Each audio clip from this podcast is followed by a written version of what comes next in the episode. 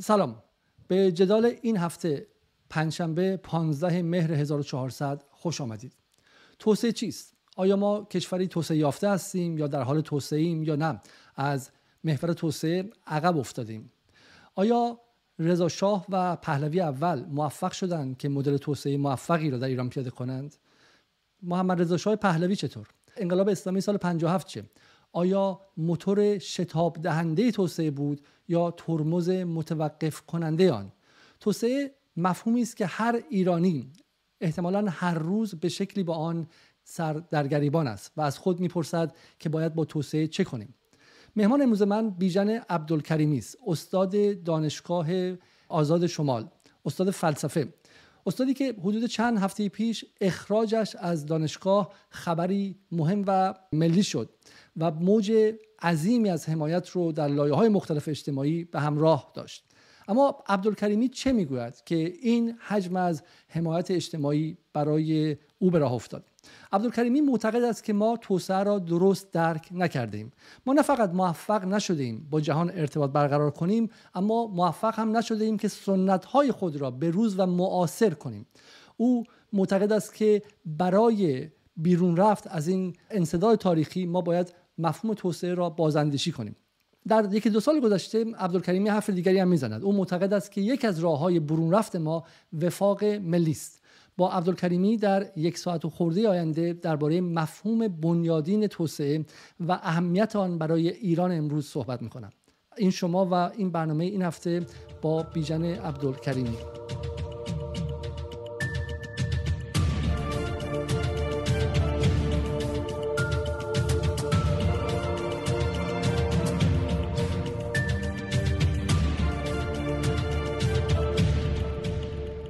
سلام جناب آقای عبدالکریمی. امیدوارم که خوب و خوش باشید. خیلی خیلی ممنون که دعوت من رو به این برنامه پذیرفتید. من هم خدمت شما و آقای امیر خراسانی در ایران عرض سلام و عرض ادب دارم. سپاسگزارم از دعوتی که به عمل آوردید. آقای عبدالکریمی خیلی ساده و به عنوان نخستین سوال درک بیژن عبدالکریمی از توسعه چیست و توسعه رو چگونه تعریف می‌کنه؟ به عنوان یک مقدمه بی ربطه می‌خوام بگم متاسفانه در بحث به اصطلاح توسعه همه شرکت می‌کنیم و همه در مورد توسعه نظر میدیم و من یک گلمندی دارم که به شدت در فضای فکری جامعه ما ایرانیان اهم از فضای روشنفکری و غیر روشنفکری و در میان مسئولین و مجریان کشور به اصطلاح یک نوع عوام زدگی و پوپولیسم زیادی حاکمه و من در این دقایقی که در خدمتتون هستم می‌خوام با بعضی از این به اصطلاح ساده انگاری ها در مورد بحث توسعه در واقع به مقابله ببرخیزم و شاید شاید این توفیق رو داشته باشم که بتونیم شک و تردیدهایی رو در مسیری که طی کردیم ایجاد بکنیم و شاید شاید بتونیم به یک برونشدی از وضعیت کنونی هم بیاندیشیم. ببینید توسعه یک پدیده مدرنه.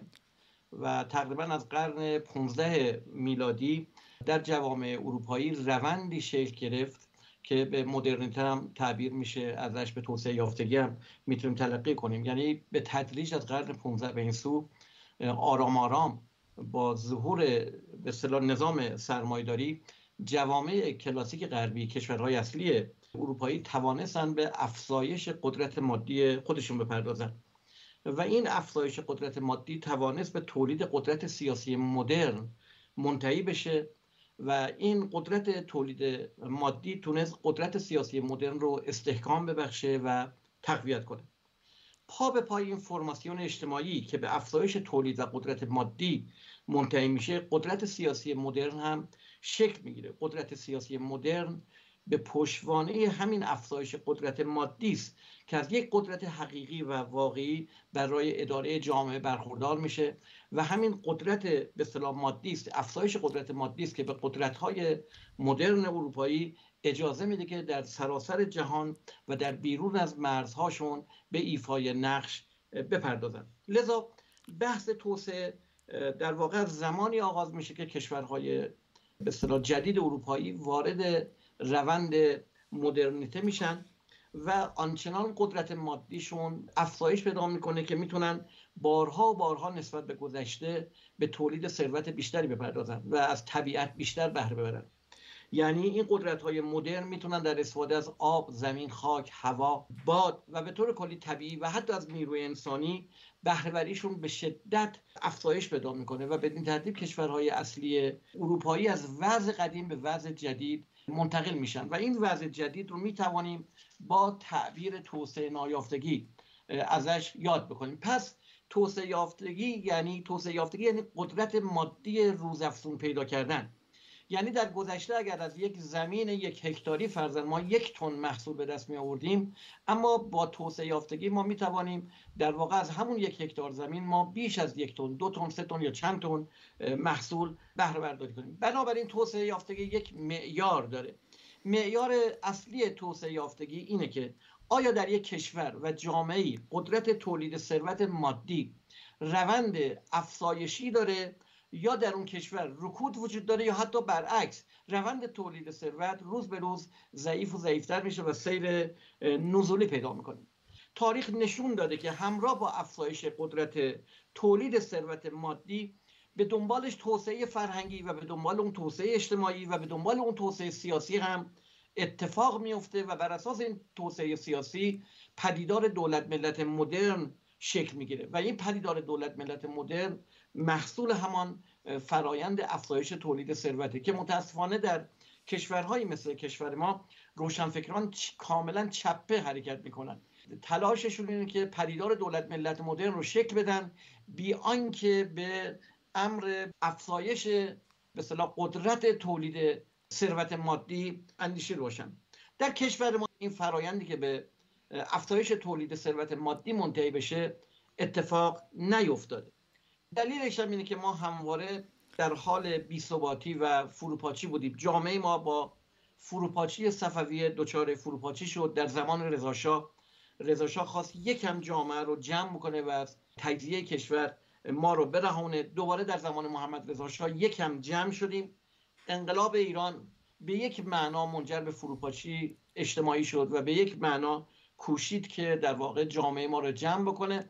و این اواخر باز شبه روشنفکران ما و اپوزیسیون ما و political activist های ما باز در جهت فروپاشی می‌خوان گام دارن در جهت اضمحلال اجتماعی گام دارن که به, نظر من به هیچ وجه به نفع توسعه در کشور ما نیستش. جناب آقای عبدالکریمی من تا همین جا در همین چند دقیقه چیزی که به ذهنم هست اینه که شما توسعه اقتصادی رو و اون هم یک تعریف خیلی خیلی روان و قابل فهم و به من قابل اتفاق نظر رو قبل از توسعه اقتصادی، توسعه فرهنگی و توسعه اجتماعی می‌بینید. در وهله اول چیزی که به ذهن من می‌رسه این دقیقا برخلاف آب بسیاری از روشنفکران حداقل دهه هفتاد شمسی یعنی دوره اصلاحاته که معتقد بودن که توسعه سیاسی داشتن پارلمان داشتن رسانه آزاد و غیره مقدمه رفتن به سمت توسعه اقتصادیه آیا این بحث در واقع بیپایان مرغ یا تخم مرغ رو شما برای خودتون حل کردید؟ یعنی شما پس معتقدید که توسعه اقتصادی مقدم بر اشکال دیگر توسعه است و دولت ملت هم پایان اون فراینده نه آغازش؟ مطالب و نوشته ها و صحبت های خودم قبلا گفتم. متاسفانه یک نوع غرب زدگی در معنای خاصی که اینجا به کار میارم نه در مفهوم فردیدی یا شریعت یا غیره بر اذهان اکثر غریب اتفاق ایرانی ها حاکمه. ما در واقع انتظار داریم نهادهایی که در جوامع توسعه نایافته توسعه یافته غربی ظهور پیدا کردن در جوامع توسعه نایافته مثل ایران هم این نهادها شکل بگیرن. بدون توجه به اینکه این نهادها نهادهای مدرن مثل پارلمان مثل سیاست جمهوری مثل تفکیک قوا مثل آزادی احزاب اینها در واقع نهادهایی است که در یک بستر تاریخی با یک ریشه های تاریخی حداقل 800 ساله در واقع شکل گرفته. و ما چون فاقد اون تاریخ نیستیم ما انتظار داریم که اون نهادها در این کشور فاقد اون تاریخ هستیم. ما فاقد اون تاریخ انتظار داریم اون نهادها ما فاقد اون تاریخ نیستیم. تاریخ غرب به یک نوع فرم ظهور یک فرماسیون اجتماعی خاصی ظهور یافته و این نهادهایی که اکثر روشنفکران ما به اصطلاح برش تاکید دارن این نهادها در واقع صرفا چند تا واژه نیست. اینا محصول یک واقعیت اجتماعی است.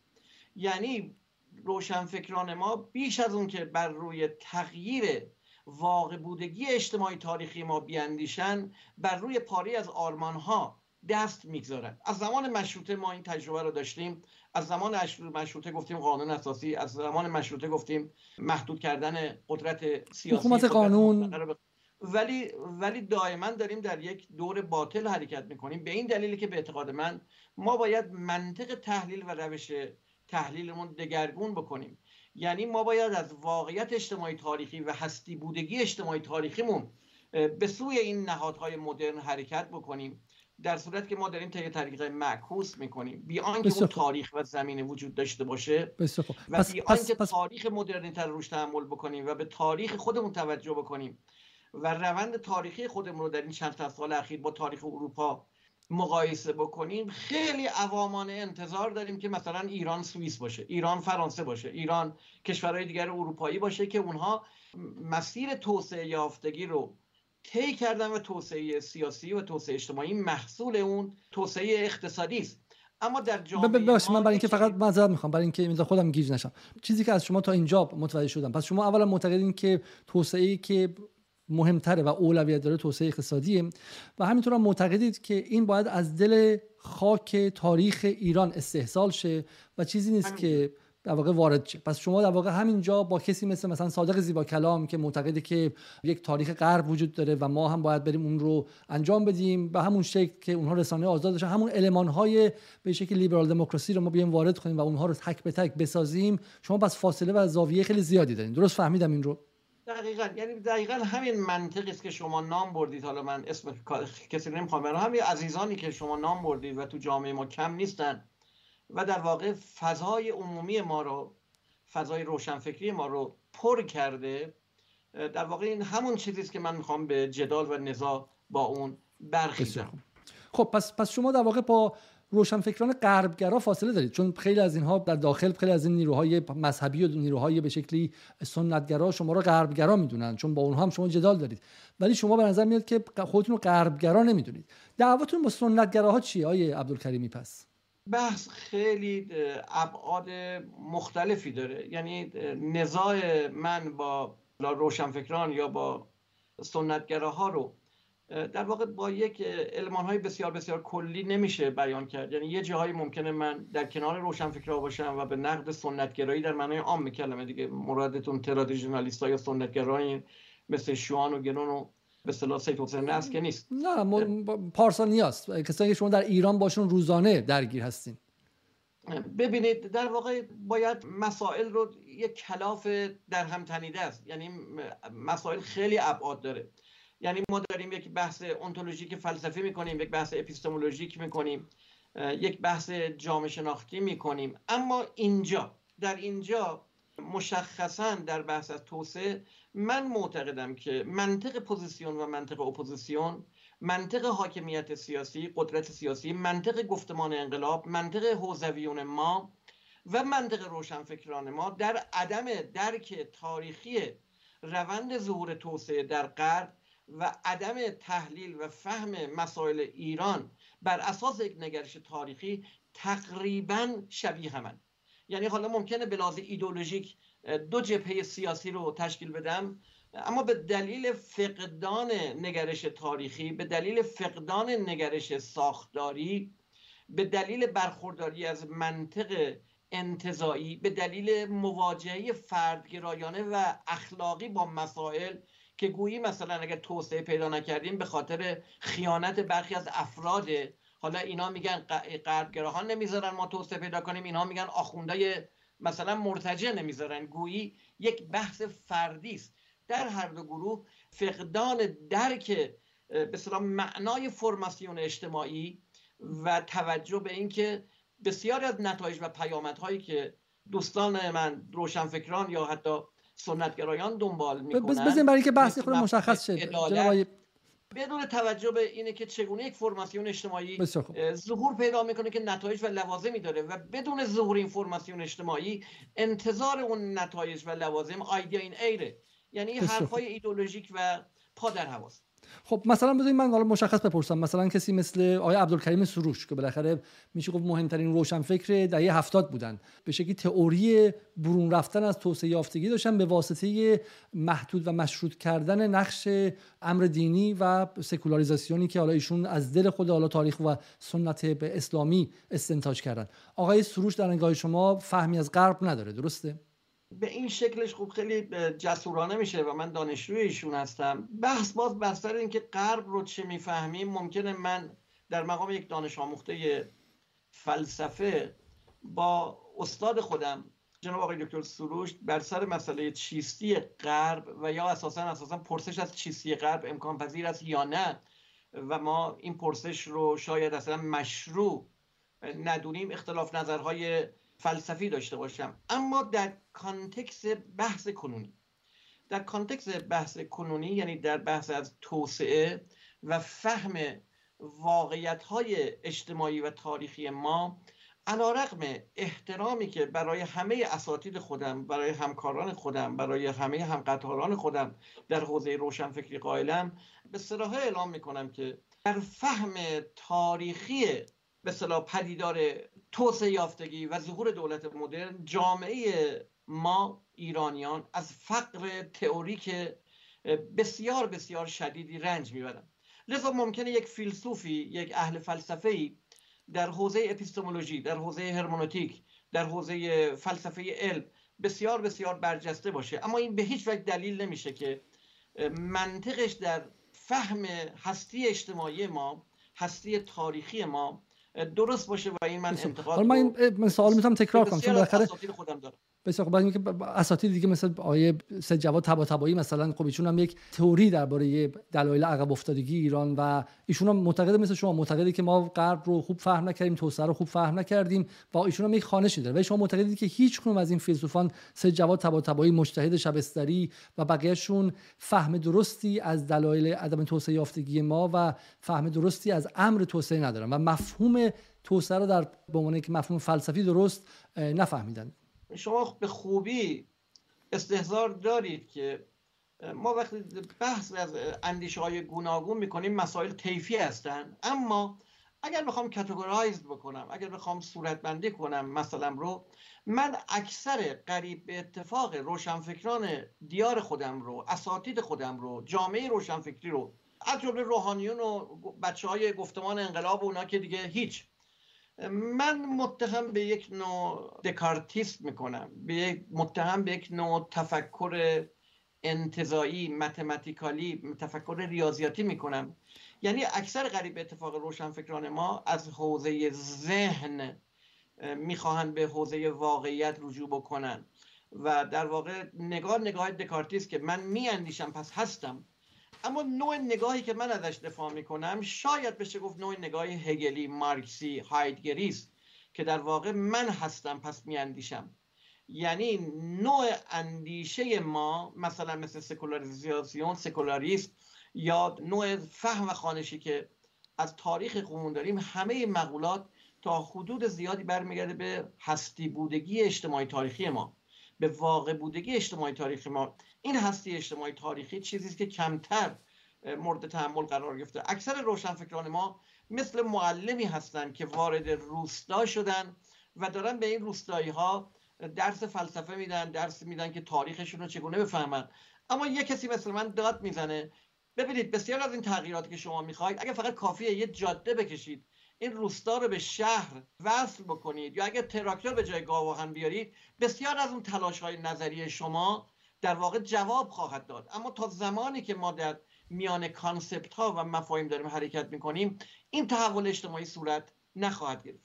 بسیار عالی. این می‌خواستم جلو شما بذارم. مهمان جدال چهارم. در اسفند 98 آقای پرویز امینی بودن که حالا به جریان غرب‌گرایان فرسنگ‌ها فاصله دارن و یک متفکر به شکلی مذهبی و نزدیک به اصولگرایان شناخته میشن. و ایشون تئوریشون اصلا بحران نظریه حکمرانی بود. یعنی معتقد بودن که مثلا ما چون در ایران جان رالز نداریم که از دلش یک نظریه عدالت در بیاد برای همین هر چیزی در مورد عدالت بگیم یک چیز شلخته شلم شورباست. ما چون در ایران لاک و جان لاک و به شکلی بالا هابز و بیان دیگه روسو نداشتیم فهم امر قرارداد اجتماعی و چیستی امر اجتماعی مدرن تقریبا غیر ممکنه. ما هگل و کانت نداشتیم از دلش به شکلی قانون مدرن می‌تونیم در بیاریم و غیره. و به نظر میاد این حالا حالا من می‌خوام با شما همدلی کنم. حتی در میان روشنفکران مذهبی و همدل با نظام هم این نگاه ایدئالیستی وجود داره که ما اول باید نظریه رو داشته باشیم ما اول کانت هگل مارکس و غیره رو باید داشته باشیم و بعد از دل اونه که مدرنیته توسعه و پیشرفت در میاد. و این نگاه شما دقیقا برخلاف اینه درسته؟ نکته اولی که گفتم منطق اپوزیسیون و پوزیسیون ما تقریبا سر یه کرباسه. منطق فهم و تحلیل مسائل. من در مورد شیوه تحلیل مسائل صحبت می‌کنم. در مورد گرایشات ارزشی و ایدولوژیک و سیاسی صحبت نمی کنم یک نکته دیگر این که اینکه چرا ما اینجا هگل و کانت نداریم نمی‌دونم مارکس نداریم برای تفکر صرفا چیزی نیست که من در اتاقی بشینم و از خودم ایده سازی کنم. تفکر با زندگی واقعی نسبت داره. اگر شما در غرب لاک می‌بینید به این دلیل که در فرماسیون اجتماعی غرب اتفاقاتی افتاده. یعنی واقع بودگی اجتماعی غرب دگرگون شده. حالا این واقعیت تحول یافته این ظهور زیست جهان جدید رو متفکران غربی مورد تعمل قرار میدن. لذا نمیشه انتظار داشت در ایران جان رالز ظهور پیدا کنه. نمیشه در ایران انتظار داشت لاک ظهور پیدا کنه. تفکر یک امر سوبژه محور و ولونتاریستیک نیست. یعنی چنین نیست که من عبدالکریمی بشینم در خونم مفهوم به در بکنم. این مفهوم اگر تفکر اصیل باشه با واقعیت زندگی باید نسبت داشته باشه. چرا راه دور میریم؟ همین قانون اساسی ما علیرغم همه تناقضهای درونی که داره ارزشهای بسیار بسیار متعالی هم درش وجود داره. اما چرا عملی نشد؟ آنچه که بر ذهن روشنفکران ما بر ذهن روحانیون ما بر ذهن بچه های انقلاب و نیروهای گفتمان انقلاب به وجود داره از این سر پوزیسیون رو بگیرید و تا اون سر اپوزیسیون رو بگیرید فکر می‌کنم مفاهیمی مثل آزادی پارلمانتریزم اخلاق اسلامیت تقوا جامعه عدل علی نمی‌دونم از اون ورش برید مثلا سکولاریسم و و و هر مفهومی که شما میگید. فکر می‌کنم خود این مفاهیم به تنهایی می‌تواند با واقعیت اجتماعی مستقیما ارتباط برقرار کنه. شما از زمان مشروطه تو الان حدود بیش از 150 سال روشنفکران ما میگن آزادی آزادی آزادی و هنوزم میگن آزادی. ما 150 سال میگیم مشروطه مشروطه مشروطه. هنوزم نزاعی بین قدرت مطلقه و قدرت مشروطه است. به تعبیر هگل این قوانین قوانین نوشته شده رو کاغذ هاست و ما غیر از این قوانین نانوشته ای در بطن حیات اجتماعی و تاریخی داریم. تا این قوانین خوانده نشه تا این قوانین فهم نشه و منطق درک مسائلمون بر اساس این قوانین نانوشته عینی و مستقل از ذهنیت من و شما در دل زندگی مردم وجود داره. تا این فهم نشه ما نمی‌توانیم به آرمان های خودمون به مطالبات خودمون هر چی که شما می‌خواید این آرمان ها باشه می‌تونه آزادی باشه می‌تونه حکومت عدل علی باشه. حکومت عدل علی رو در ذهنیت با نصیحت از بالای منبرها نمیشه به وجود آورد. آزادی و پارلمانتریسم با بیانیه سیاسی و نشستن تو فضای مثلا تلگرام حتی یه مقدار این کردن نمیشه شکل داد. نه ولی ولی خب طرفداران طرفداران حالا عدالت طرفداران عدالت عدل علی هم که نشستن بالای منبر اومدن یک حکومت سیاسی رو تسخیر کردن. بالاخره به واسطه انقلاب اومدن ماشین ماشین دولت رو گرفتن.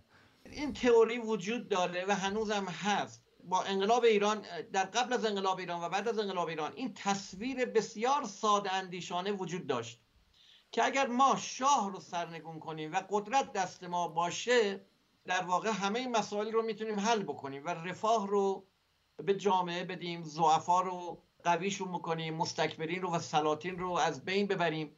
و خب یکی از ویژگی های به انقلاب ما و همچنین گفتمان انقلاب ما همین ساده اندیشی بود که از صدر انقلاب وجود داشت و تا به امروز هم بچه های خوب گفتمان انقلاب هنوز نتوانستن از این ساده اندیشی خود رو رها بکنن. اینکه ما آب رو مجانی می‌کنیم برق رو مجانی می‌کنیم جامعه حکومت امام زمانی رو ایجاد می‌کنیم دیگه مستکبر نخواهد بود دیگه سلطانی نخواهد بود. خب اینا آرمان هایی داشتیم از بحثمون اینکه دور نشیم من پس شما معتقدید که ما نمی‌تونیم بیرون از هستی تاریخیمون بیرون از هستی اجتماعیمون بیستیم و گمان کنیم که با نظریه با ایده پردازی می‌تونیم جامعه رو حرکت بدیم. بسیار خوب. و شما از یک موضوع بگم آقای بذار من تموم کنم آقای عبدالکریمی. اجازه بدین که ایده و نظریه مهمه. اما با. منطق این ایده چیه؟ من خودم اهل نظریه هستم اهل ایده هستم می‌خونم می‌نویسم کلاس میرم اگر قرار بود ایده منتها بحث بر سری که گاهی وقتا ایده های شما با واقعیت اجتماعی ارتباط برقرار نمی‌کنه و گاه ایده های حاصل فهم منطق واقعیته. این ایده مهمه و الان یک مشکلات ما اینه که نه اپوزیسیون و نه پوزیسیون برای توسعه ما اصلا تئوری نداریم. من بر روی تئوری دست می‌گذارم اما بحث اینه که کدامین تئوری کدامین منطق فهم؟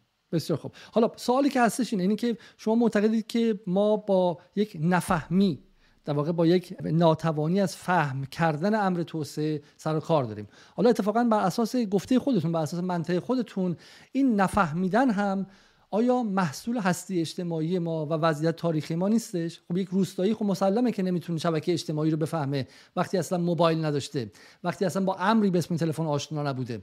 یک فردی که به شکلی در یک مناسبات اجتماعی پیشا مدرن هست مسلمه که نمی‌تونه پیچیدگی اونور چیزی که تجربه نکرده رو بفهمه. خب این نفهم بودن و در واقع غیر ممکن بودن فهم توسعه که امری مدرنه آیا خودش محصول طبیعی وضع اجتماعی ما نیست؟ سوال اول. و سوال دوم این که بیژن عبدالکریمی کجاست که تونسته از این هستی اجتماعی خودش رو بکنه و از یک جای عجیبی بتونه ادعا کنه که من بیرونم من تونستم برای نفهمیدن فائق شم ولی شما همتون درون نفهمیدن گیر کردید. مرز بسیار ظریفی وجود داره. یعنی دو تا مفهوم فکر می‌کنم در ذهن آقای علیزاده عزیز من خلط شده. ببینید من وقتی به تاریخیت توجه میدم وقتی به هیستوریسیتی توجه میدم وقتی من به من درک منطق تاریخی توجه میدم این نتیجهش ضرورتا یک نوع هیستوریسیسم یک نوع تاریخگرایی یک نوع دترمینیسم تاریخی نیست. این که من می‌گویم که ما انتظار هر میوهی رو از هر خاکی نمی‌توانیم داشته باشیم اینکه متفکران نمی‌توانند به اصطلاح بدون توجه به واقعیت تاریخی خودشون دست به ایده پردازی بزنن به هیچ وجه به این معنا نیست که ما دست بسته و کت بسته اسیر و مقهور تاریخیم. هیچ کاری نمی‌تونیم بکنیم. اتفاقا چرا؟ حرف من خیلی ساده است. برای که شما کشتی بسازید برای اینکه شما بشینید هواپیما بسازید قوانینی در بطن طبیعت وجود داره. این قوانین رو باید کشف بکنید. بفهمید تا بتوانید بر نیروی گریز از مرکز غلبه پیدا کنید هواپیما بسازید. اگر عبدالکریم اومد گفت که بابا برای توسعه شما باید یک نوع قانونمندی تاریخی رو درک بکنید و بدون اون طلب مد... به مدرنیته و طلب توسعه یافتگی در واقع یک آیدیا این ایره یک اندیشه پادر حواس به این معنا نیست که ما کت بسته اسیر قوانین تاریخی هستیم. به هیچ وجه. همونجور که ما می توانیم با شناخت طبیعت بر نیروهای طبیعی غلبه پیدا بکنیم. مثلا تکنولوژی نه نه نه نه. آیا آیا من من به این موضوع مسلط هستم و کاری که هگل در حدود 850 صفحه پدیدارشناسی روح و حداقل هزار صفحه منطق عقل می‌کنه Science of Logic می‌کنه دقیقا همینه که با رفتن بر تمامی تاریخ یعنی با نشان دادن اینکه چگونه همه تاریخ رو می‌تونه فرمالایز کنه و به صورت بده بعد میگه که من در جایی میستم به اسم دانش مطلق یا ابسولوت نالج و از اونجاست که می‌تونه بیاد و نگاه کنه. آیا عبدالکریمی هم چنین کاری کرده؟ آیا عبدالکریمی هم مثلا تاریخ ایران رو کلیتش رو خوانده و اجازه داده که جایی بیسته که بر تمامی این تاریخ احاطه داشته باشه؟ چون عملا ما حرف شما رو من قبول دارم اتفاقا. اما این رو فقط شما نمی‌تونید با نظریه انجام بدید. شما نیازمند محتوای تاریخی هم هستید. یعنی کسی می‌تونه انجام بده که بگه من ساسانیان قرن اول دوم سوم و مجموعه فرماسیون های اجتماعی فرهنگی مذهبی و اقتصادی همه اینها رو برش فایق شدم. همه شما اتفاقا از کلمه هگل استفاده کردین خیلی مهمه چون هگل بر فرم تنها نیست فرم محتوا رو با هم میاره و عملا کار تاریخی هم می‌کنه کار تاریخ نگار رو هم می‌کنه. من قبول دارم حرف شما رو اما شما عملا ادعا می‌کنید که فیلسوف باید تاریخ نگار باشه. آیا عبدالکریمی تاریخ نگاری کرده؟ به نظر من مسیر بحث آقای علیزاده اصلا خوب پیش نرفت. یعنی خواستیم یک شیفت پارادایمی رو در این بحث نشون بدیم و دوباره من رو به صلاح در همون پارادایم های موجود شما نگه داشتید. نه من تاریخ نگار نیستم ادعای تاریخ نگاری ندارم مورخ نیستم ادعا ندارم که همه تاریخ رو خوندم به هیچ وجه. اما من بر روی مسائل اجتماعی کشور خودم میاندیشم. من یک سوبژه ایرانی هستم که مستمرا مستمرا به صلاح حیات اجتماعی خودم رو لاقل در این دو قرن اخیر رسد کردم. و در واقع نگاه می‌کنم یک تجربه بزرگ تاریخی داشتم من. من با نیروهای انقلاب بودم دوران نوجوانیم همراه با انقلاب بوده و چهل سال با این انقلاب رشد پیدا کردم. لذا همواره دارم در مورد مسائل اجتماعی تاریخمون میاندیشم. من یک خللی رو دارم احساس می‌کنم. حتی اگر من مورخ نباشم حتی اگر تاریخ انگاری نکرده باشم این رو که می‌فهمم که ما هنوز از زمان مشروطه تا الان داریم دور خودمون میچرخیم. این رو که تجربه کردم که هیچ کس در سال 57 فکر نمی‌کرد که در سال 1400 ما این که چرا مثلا خیلی از روشنفکران انقلابی ما امروز احساس پشیمانی می‌کنن. من حق دارم بپرسم که از چی پشیمونید؟ آیا حالا این سوال کلی تری نه ما شما سوال مشخصمون این بود. سوال سوال شما این بود که شما در واقع ادعاتون اینه که نمیشه نظریه رو از بیرون داد بلکه شما معتقدید که باید بر تاریخ خودمون مسلط شیم. شما هگل کانت و ببخشید اجازه بدین تموم کنم. هگل هگل اجازه بدین آقای عبدالکریمی هگل مارکس و هایدگر گفته. من اتفاقا می‌خوام اینجا بحث شما رو انجام بدم و برای همین شما رو برگردونم به تاریخ. و از ابتدا شروع کنیم. از ابتدای زمانی که شما گمان می‌کنید که ما با مفهوم توسعه مواجه شدیم و به تدریج شما رو به زمان حال بیارم که مخاطب به شکل انزمامی تری این مفهوم شما از توسعه و بدفهمی ما رو بفهمه و بفهمه که عبدالکریمی به صورت ایجابی چه درکی از توسعه داره. ما اولین بار کی با توسعه مواجه شدیم آقای عبدالکریمی؟ والا اگر جواب من رو به نحو جدی بخواید فکر می‌کنم تا امروز ما با مسئله توسعه مواجه نشدیم. اولین مواجه های ما با غرب اصلا مفهوم توسعه هم وجود نداره. البته می‌دونید که مفهوم توسعه یک مفهوم قرن بیستی است. حتی در جامعه شناسی کلاسیک غربی هم ما مفهوم توسعه رو در قرن 19 نداریم. شاید در نخستین مواجه های ما با غرب پرسشی در ذهن ایرانی به نفع خیلی ضعیف اما یواش یواش قوی تر شد. شاید در زمانی که ما نخستین صدای نخستین به صلاح شلیک توپ های کشتی های جنگی پرتغالی رو در حوالی 1405 شنیدیم. باید خیلی از ذهنها بیدار می‌شد اما خب خیلی از ذهنها بیدار نشد. حالا ملا صدرای بزرگ ما هم اون رو به تحمل نبرد. اما شاید از اوایل قدرت قاجار بود که ما وقتی با قدرت های بیگانه برخورد کردیم به خصوص در جنگ ها و شکست هایی که داشتیم وقتی ما کشورهای راقیه و کشورهای پیشرفته رو احساس کردیم احساس کردیم که اونها چیزی دارن که ما نداریم. و این شاید تبلور این مسئله که در خداگاهی و وجدان اجتماعی تاریخی ایرانی شکل گرفت رو در اون پرسش عباس میرزا از اون به صلاح سفیر فرانسه بدونیم که این شما چی دارید؟ کشور من آفتابش زیباتر آفتابش گرمتر سرزمین من بزرگتر سربازان من سلحشورتر چه چیز در شما وجود داره که در ما وجود نداره؟ این در واقع آنچه که ما از غرب مدرنیته و توسعه یافتگی دیدیم در واقع قدرت تکنولوژیک بود. نظام پهلوی هم همین اشتباه رو کرد. امروز هم خیلی از کشورهای خاورمیانه همین اشتباه رو می‌کنن یعنی توسعه یافتگی رو در قدرت تکنولوژیک ببینن بسیار از تکنوکرات ها و بروکرات هایی که بعد از انقلاب هم رو کار هستن فکر می‌کنن توسعه رو با پول نفت میشه آورد. شاه هم همین اشتباه رو کرد. ما به شاه اینا می‌رسیم. اگر میشه اگر میشه میذار چون به ترتیب بریم. پس من یه سوال من الان متوجه نشدم. چون اولش که شما گفتید چون ما دو تا چیز در افواه و در بین مردم عادی هستش. یه توسعه گراهایی داریم که مثل میگم متأخرشون رو اصلاح طلبان دهه 70 شمسی می‌شناسیم ما که میگن اول دموکراسی اول انتخابات آزاد اول روزنامه های آزاد اول به شکلی مشروط کردن حکومت و قدرت مطلقه حالا ولایت فقیه یا سلطان یا غیره.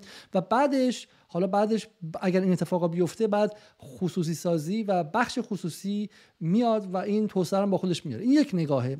یه نگاه دیگه هم که حالا الان در بین به شکلی بخشی از اصولگرایان ما هم جا داره ولی در خیلی هم هستش. حتی خیلی هم دنبال رضا شاه هستن دیگه دنبال رضا شاه حزب اللهی و غیره هستن. اینه که نه رضا شاه اومد رسانه های آزاد رو از بین برد اومد روزنامه نگارا رو کش فروخی یزدی رو زبانش رو دوخ و غیره اما معتقدا توسعه آورد. شما که اول گفتین که شما معتقد به توسعه اقتصادی هستین گمانم این بود که دنبال تکنولوژی هستین. اما شما دارین اون رو نقض می‌کنید. شما بالاخره توسعه سیاسی رو مقدم می‌دونید یا توسعه اقتصادی که نیازمند تکنولوژیه؟ هیچ کدوم. هیچ کدوم. من فکر می‌کنم فهم توسعه مقدم بر همه این هاست تا زمانی که فهم توسعه صورت نگیره ما حقیقتا در یک حاویه مظلمه در یک موقعی که داریم قدم می‌زنیم. این شکل طرح مسئله که اول توسعه سیاسی باید باشه یا اول توسعه اقتصادی باشه به نظر من ناشی از همون منطقی است که در واقع درک درستی از امر توسعه نداره.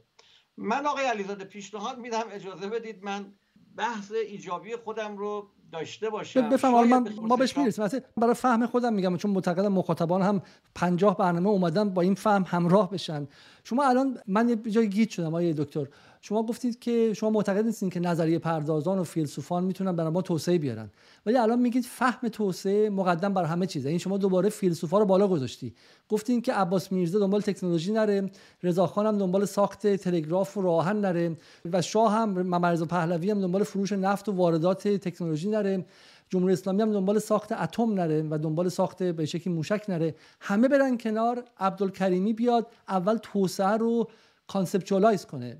مفهوم سازی کنه در موردش. اول صحبت کن. پس شما معتقدین زمانی که به ایران حمله شد توسط پرتغالیا ما باید میشستیم و اول توسعه رو در موردش میاندیشیدیم. پس باز چرخیدیم ما به شما فرمودید. ببینید اولا من مطمئن نشدم که خیلی خیلی مسائل خیلی گسترده شد آقای علیزاده. یعنی انقدر پرسش ها نه یه پرسشه. نه از, از ابتدا تا حالا یه پرسشه. شما توسعه اقتصادی رو مقدم می‌دونید؟ توسعه سیاسی رو مقدم می‌دونید؟ یا توسعه اندیشه رو مقدم می‌دونید؟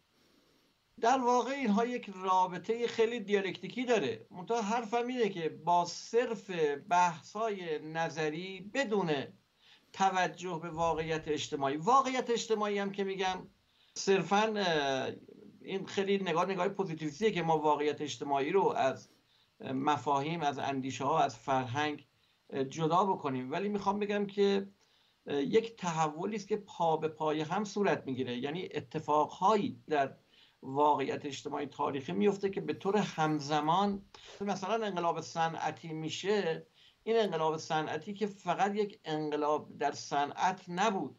این انقلاب صنعتی ساختارهای اجتماعی رو هم دگرگون می‌کنه. یعنی درست انقلاب در تکنولوژی بود انقلاب در ساخت تولز و اینسترومنت ها بود اما وقتی انقلاب صنعتی میشه دهقان ها هم حمله می‌کنن برای پیدا کردن کار به شهرها روستاها رو رها می‌کنن. دهقان ها که میان حاشیه نشینی شکل می‌گیره نمی‌دونم شهرها گسترش پیدا می‌کنه نهاد خانواده دگرگون میشه تن زن به تن مرد تو کارخونه ها می‌خوره. اون روابط جنسی سنتی که بوده دگرگون میشه خانواده گسترده به تبدیل به خانواده ببینی همه اینا پا به پای همه. و یقینا وقتی انقلاب تکنولوژیک میشه خدا دیگه اون خدای معجزه آفرین اهل کرامته که اراده کنه جهان رو دگرگون می‌کنه نیست. یعنی باورهای دینی هم دگرگون میشه. این که ما تقطی بکنیم شما میگید ابتدا این باشه ابتدا بعد این باشه خب به نظر من به صلاح طرح درستی از مسئله نیست. حرف من اینه که اگر به واقعیت روند توسعه در جوامع غربی بیاندیشیم ما نکاتی رو میآموزیم. و اگر ما تاریخ خودمون رو با تاریخ غرب مقایسه بکنیم نه برای الگو برداری برای فهم اینکه چه تفاوتهایی داریم نه اینکه بخوایم دقیقا قدم در جای اونها بگذاریم.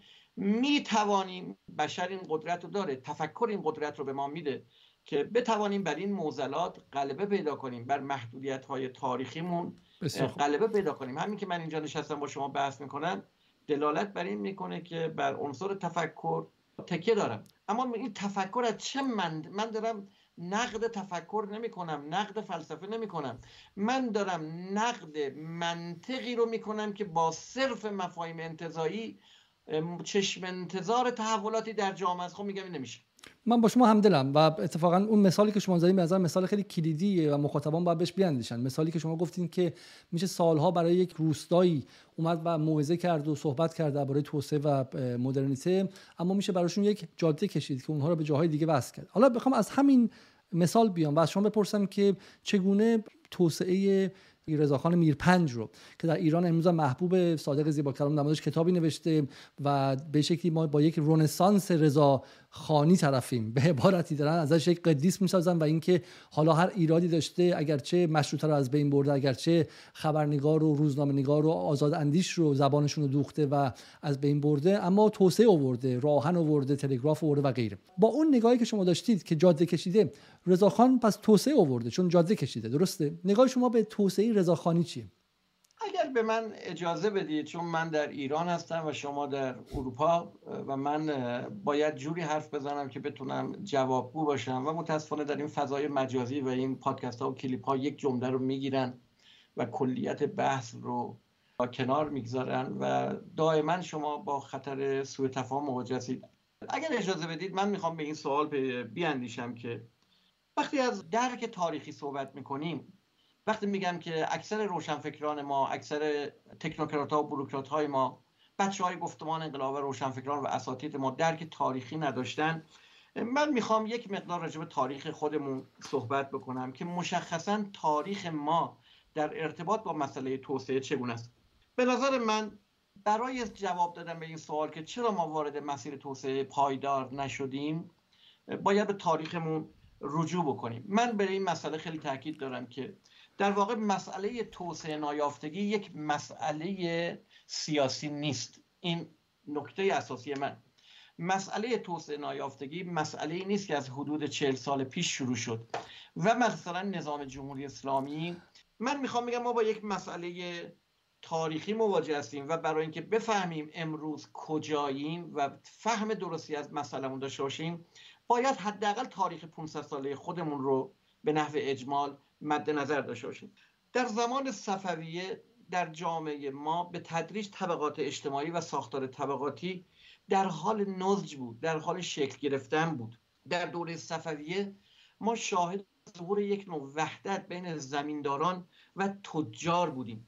این وحدت طبقاتی میان زمینداران و تجار اگر شکل می گرفت اونها می‌تونستن نقش یک واسطه نقش یک میانجی رو میان قدرت سیاسی یعنی سلطنت با جامعه و آهاد ملت ایفا کنند این قدرت واسطه همان چیزی است که هگل و مارکس ازش به جامعه مدنی تعبیر می‌کنن. یعنی قدرتی که واسطه بین طبقه ای که واسطه میان ملت و قدرت سیاسیه. و بر اساس یک چنین ساختار سیاسی سپایه یه پایش آهاد ملت یک پایش قدرت سیاسی طبقه میانجی وجود داره که در واقع زبان ملت و زبان قدرت سیاسی رو برای هم ترجمه می‌کنه. این چیزی بود که در جوامع غربی به طبقه برجوازی و طبقه متوسط ایفا کرد.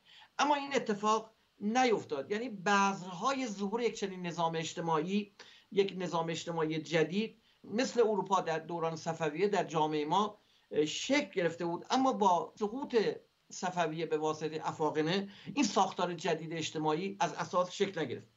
در دوران صفویه ما حتی صنعت هم داشتیم. مثلا صنعت نساجی یک نمونه از شکسپیر من براتون بگم شکسپیر در نمایشنامه‌اش یکی از طرفهای دیالوگ به طرف مقابلش میگه می‌دانم که چرا تو به من فخر میفروشی. دلیلش اینه که تو لباسی از پارچه ایرانی برتن کرده ای یعنی در قرن 15 و 16 ما به لحاظ صنعتی در دوره صفویه بالاخره برای خودمون یک صنعتی متناسب با شرایط تاریخی اون دوره داشتیم. ما فلسکاری داشتیم صنایع خوراکی و خشکبار داشتیم صنعت فرش داشتیم تولید پشم داشتیم تولید پنبه داشتیم. یعنی ما از یک نوع در واقع صنعت و تکنولوژی اون دوره برخوردار بودیم من, من همینجا شما رو متوقف کنم خیلی بحث خوبی شد اتفاقا. خیلی خیلی عالی. من من با شما همدلم. صفویه. من می‌خوام به رضا نه نه من به رضا نمی‌خوام برسم. همینجا سوالم از شما همینه. خب علت این که افاقنه تونستن 24 ساعته وارد شن و خود اصفهان برن خیلی از تاریخدانان معتقدن چون اون فرماسیون اجتماعی و اقتصادی صفویه شکل نگرفته بود. شکل نگرفته و موفق نبود که حتی جلوی یک حمله ساده افاقنه بیسته. اگر استمرار تاریخی صفویه پیدا می‌کرد شاید این تحولات یعنی در ما به ماندگارتر می‌شد. این بذرها وجود داشت اما این بذرها به صلاح سبز نشد. با فروپاشی صفویه امنیت برای کسب و کار و فعالیت و تجارت در بین رفت. ارزش پول ملی ما سقوط کرد. هرج و مرج حاکم شد. کشاورزان دهقانان از اربابان تبعیت نکردند. انباشت تولید ثروت و به دنبالش انباشت سرمایه و به متعاقب اون ساختار قدرت مدرن شکل نگرفت. از زمان صفویه تا دوره قاجار قدرت سیاسی مبتنی بر قهر و قلب و خشونت. یعنی هر کس می‌خواد به قدرت برسه و خونریزی کنه. یک ساختار اجتماعی ما نداریم. یعنی ما ایرانیان فاقد یک ساختار اجتماعی بودیم که ثروتی رو تولید کنه که این ثروت پشتوانه قدرت مدرن قرار بگیره. اما پا به پای صفویه در غرب ما شاهد ظهور قدرت مدرن هستیم. فرق قدرت مدرن با دولت قدرت های ما قبل مدرن اینه که قدرت های ما قبل مدرن مبتنی بر غلبه و زوره اما در ساختار غرب یک نوع ساختار اجتماعی و فرماسیون اجتماعی شکلی که به تولید کالای بیش از حد نیازش می‌پردازه. این کالاها رو صدور می‌کنه و صدور این کالا به انباشت ثروت و انباشت سرمایه منتهی میشه و قدرت حاصل از این انباشت ثروت و سرمایه پشوانه قدرت سیاسی قرار می‌گیره. امری که هیچگاه در خاورمیانه روی نداده. امری که هیچ موقع در ایران صورت نگرفته. بعد از صفویه نظام اجتماعی ما فقط فقط شما بفرمایید که چند دقیقه است که من آماده باشم چون به نظر میاد که شما انقدر با سنتگر آره چون با سنتگرایان شما مثل زیاد رفت آمد کردین. دکتر شبیه اونها خطبه میگید خب؟ و دارین منبر میگید چون برای گفتگو این برنامه اگه اجازه بدید که دو طرفه کنیم بحث رو. آقای علیزاده بذاری حرف من کلام من منعقد شه. بعدا شما سر همین حرفای من پرسش کنید. بسیار خوب. قاجاری هم یک نظام سیاسی ایجاد کرد. اما این نظام سیاسی ضعیفتر از اون بود که بتونه در برابر فشارهای خارجی مقاومت کنه. به همین دلیل قدرت قاجار قدرت سیاسیش در برابر فشارهای خارجی نتونست مقاومت کنه. طی 100 سال نصف مملکت رو برباد. اینم نه به دلیل این بود که شاهان قاجار بی ارزه بودن بلکه دلیل اصلیش اینه که جامعه ما فاقد اون ساختار اجتماعی لازم بود که به تولید قدرت به منظور مقاومت در قدرت های مدرن بیگانه بپردازه.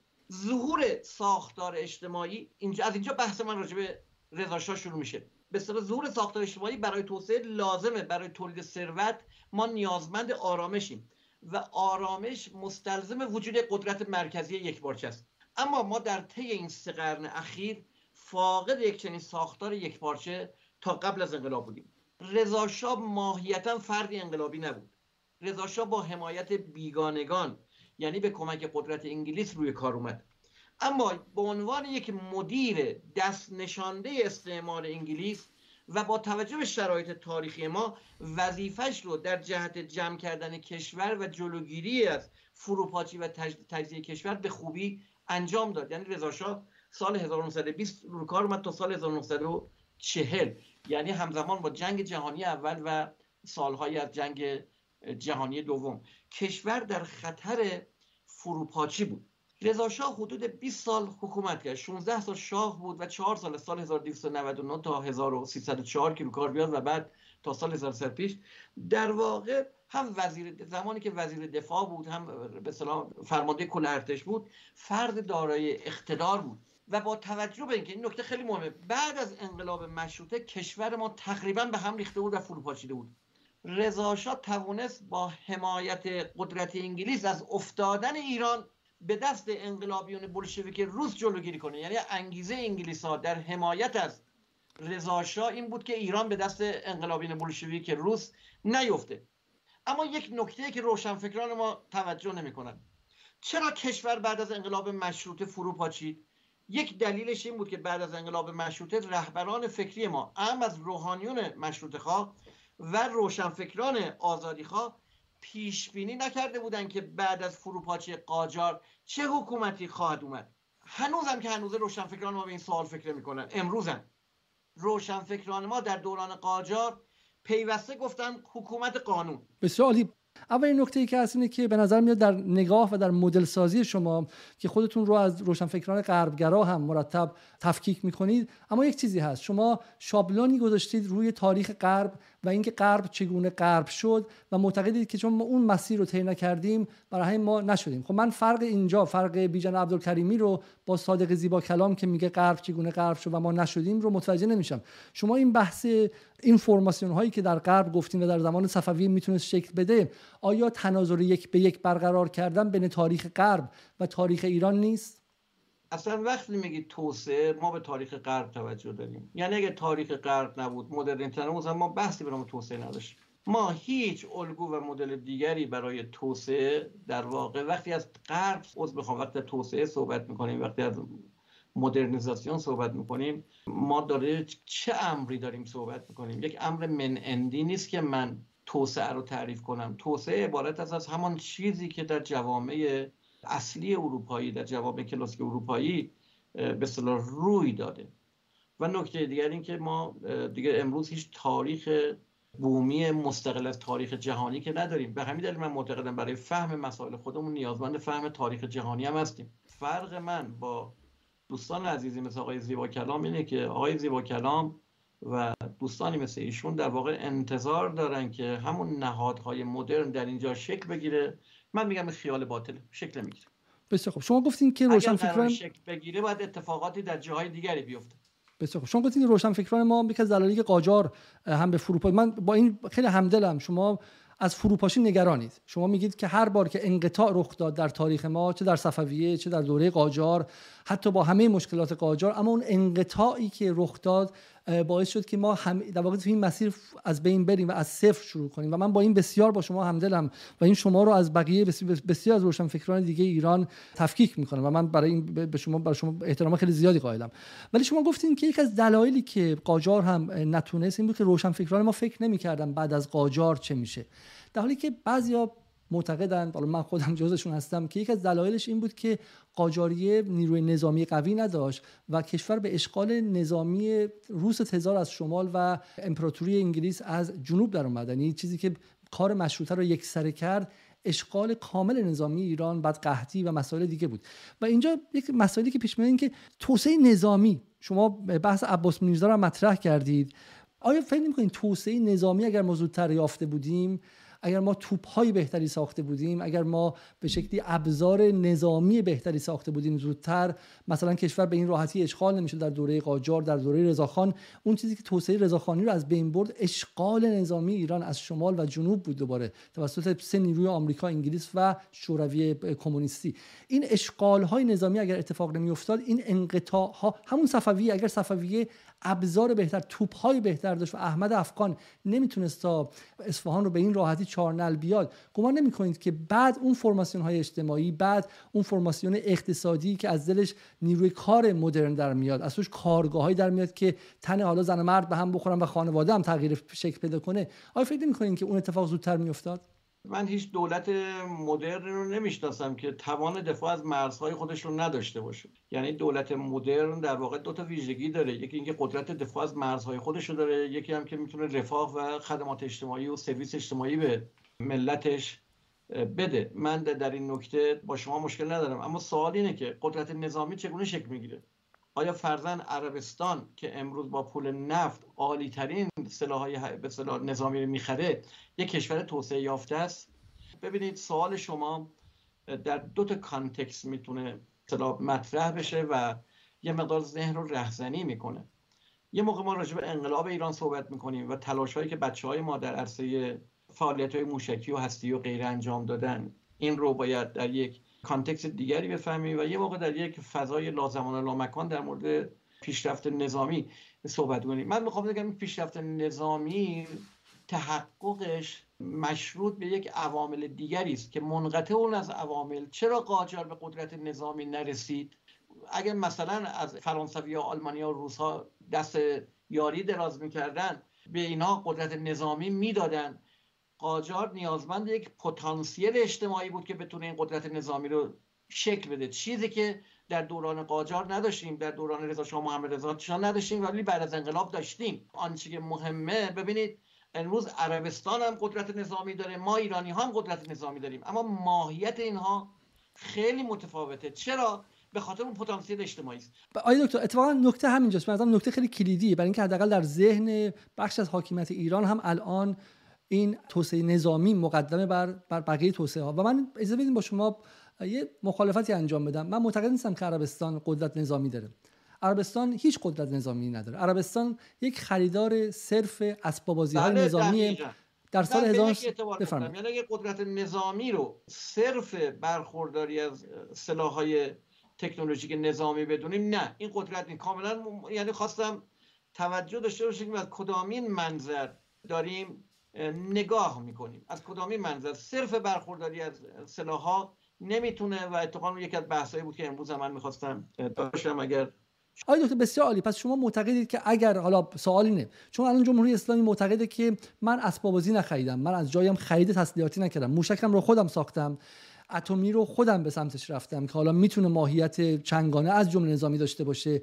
من پهپاد ساختم در این کشور. من ضد هوایی ساختم که پهپاد گلوبال هاک رو از اون بالا زدن و من همینطورم نیروی نظامی ساختم که با فرماسیون اجتماعی این منطقه در هم تنیده است. اون میلیشیای ایران در حزب الله و در حوسی و در به شکل هشت شعبی و غیره اتفاقا یک نیروی نظامی که در هم آمیخته است از دل خاک اینجا به دنیا آمده و از بین رفتنی نیستش. خیلی فرق داره با چیزی که فهد داشت در سال 1990 شما می‌دونین که وقتی که آمریکا به خلیج فارس حمله کرد در جنگ اول حتی سعودیان نمی‌تونستن بلند کنن هواپیماهاشون رو و هم اجازه نداشتن. اونها موظفن که سالی بخرن و این کار انجام بدن. همونطور که شاه می‌دونید دو سومین خریدار بزرگ اسلحه بود در دهه 70 میلادی در دهه 50 شمسی با بالا رفتن قیمت نفت. اما استفاده چندانی نمی‌تونست بکنه ازش. برای همین سوالی که اینه که نه قدرت نظامی شدن به معنی ساخت اون سلاحها توسعه و تکنولوژیش رو بهش فائق شدن. اگرچه از نگاه عبدالکریمی به معنی توسعه نیست توسعه ابزار دیگه هم داره اما چون مانع فروپاشی بیرونی حداقل میشه آیا نمیشه گفت یکی از مقدمات توسعه است؟ ببینید یکی از ضروری ترین اموره. ما برای توسعه نیاز به یک زمین داریم نیاز به یک ثبات داریم. من در واقع مدافع گفتمان انقلاب هستم که گفتمان انقلاب وظیفه خودش رو به معنای حفظ مرزهای کشور ایجاد یک نوع ثبات و امنیت برای کشور که ما بتوانیم راه توسعه رو طی بکنیم ایجاد کرده. من حتی بالاتر از این می‌خوام بگم آنچه که بچه های ما و گفتمان انقلاب در ایران انجام داده یک شاهکار سیاسی یک کشور خاور میانه ای در واقع توانست در برابر نظام سلطه بایسته بی آنکه یک وجب از این خاک بره و امروز تبدیل به یک قدرت منطقه‌ای شده و در عرصه جهانی امروز در خیلی از مسائل ایران رو نمی‌توان نادیده گرفت. لذا من همون گونه که قبل از برنامه گفتم من در یک line باریک حرکت می‌کنم من با دو گروه در جدال هستم. یک روشنفکران ناروشنفکری که این دستاورد بزرگ رو نادیده می‌گیرن. دوچار توهمن که گویی الان اگر ما دست دراز دست یاری به سوی آمریکا دراز بکنیم با یک شماره دو شماره با سه سود توسعه به این کشور میاد. تجربه دولت آقای روحانی که تجربه بزرگی بود و برخی به من میگن عبدالکریمی تو چرا از دولت روحانی دفاع کردی و آیا الان پشیمان نیستی؟ به هیچ وجه پشیمان نیستم. علا رقم انتقاداتی که به دولت آقای روحانی دارم. البته می‌خوام بگم که بحث من سیاسی نیست. اگر دولت آقای رئیسی هم میومد اگر دولت آقای جلیلی هم هر کسی که میومد همین وضعیت رو ما داشتیم. یک به تجربه بزرگ تاریخی رو برای ما مسجل کرد. ما رفتیم در برجام و دست به اصطلاح یاری رو دست همکاری رو دراز کردیم به جای دست پاشون رو به ما نشون دادن. این راه بسته است. و همین شرایط تاریخی کشور من رو بسیار پیچیده کرد یعنی من همینجا بگم ما در واقع به این سهولت مسئله برجام حل نخواهد شد. ما چه سازش بکنیم چه سازش نکنیم با بحران مواجهیم. اگر کوتاه بیایم و دستاوردهامون رو دست بدیم در واقع چوب دو سر نجس شدیم و اگر بخوایم چه برجام رو بپذیریم وضعیت کشور ما اجازه نخواهند داد. اما از این طرف من که به روشنفکران انتقاد دارم به گفتمان انقلاب و بچه های انقلابم بسیار حالا از بهش می‌رسیم چون شما گفتین صرف تکیه بر قدرت نظامی در انقطاع از جامعه این قدرت قدرت حقیقی نیست و ما با بحران های درونی هم مواجه هستیم. گفتمان انقلاب بستر توسعه رو بر ما برای ما فراهم کرده و روشنفکران ما باید قدر این نعمت رو بدونن یاری بدیم که این جامعه و این ملت نجیب و سراپا درد و سراپا بحران و دچار انصداد باید کمک بکنیم این کشتی به گل نشسته این ملت رو در واقع تکون بدیم و هیچ کس به تنهایی نمی‌تونه. خب، اما از برای همین برای همین آیه عبدالکریم اینجا امشب جمع شدیم که شما به ما کمک کنید که چگونه این کشتی رو حل بدیم. یکی از سوالاتی که مطرحه اینه که خب بالاخره توسعه ای که همه می‌خوان بهش برسن خب خیلی معتقدن اگر انقلاب نمی‌شد اگر اون انقلاب هم یک انقطاع بود. قبل از اینکه بگم شما به من نگفتید که نقدتون به جنس توسعه رضا رضا خان میرپنج یا دوره اول پهلوی چه بود که من بتونم ادامه بحث رو تاریخا برسونم به اونجایی که شما می‌خواستید؟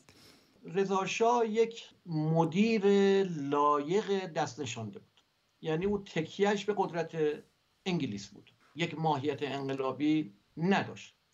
اما درسته که به کمک انگلیس ها آمد و انگیزه انگلیس ها این بود که در واقع کشور به دست انقلابیون بولشویک روس نیفته ولی یک امتیاز مثبت رضا داشت. بر اساس لیاقت های ذاتی خودش آدم لایقی بود. توانست کشور رو از فروپاشی نجات بده.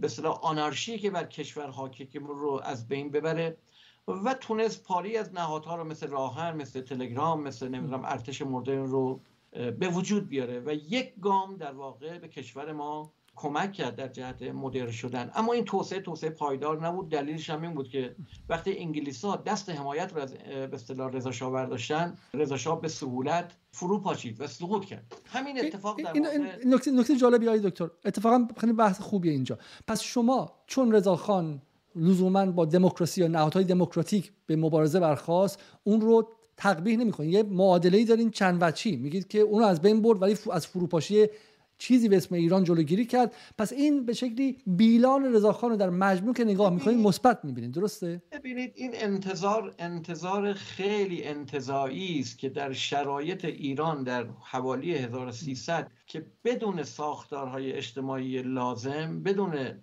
قرار گرفتن در روند افزایش تولید ثروت تا ثروتی نباشه قدرت مرکزی نمی‌تواند اقتدار حقیقی داشته باشه. لذا ببینید یک قدرت قدرت مدرن.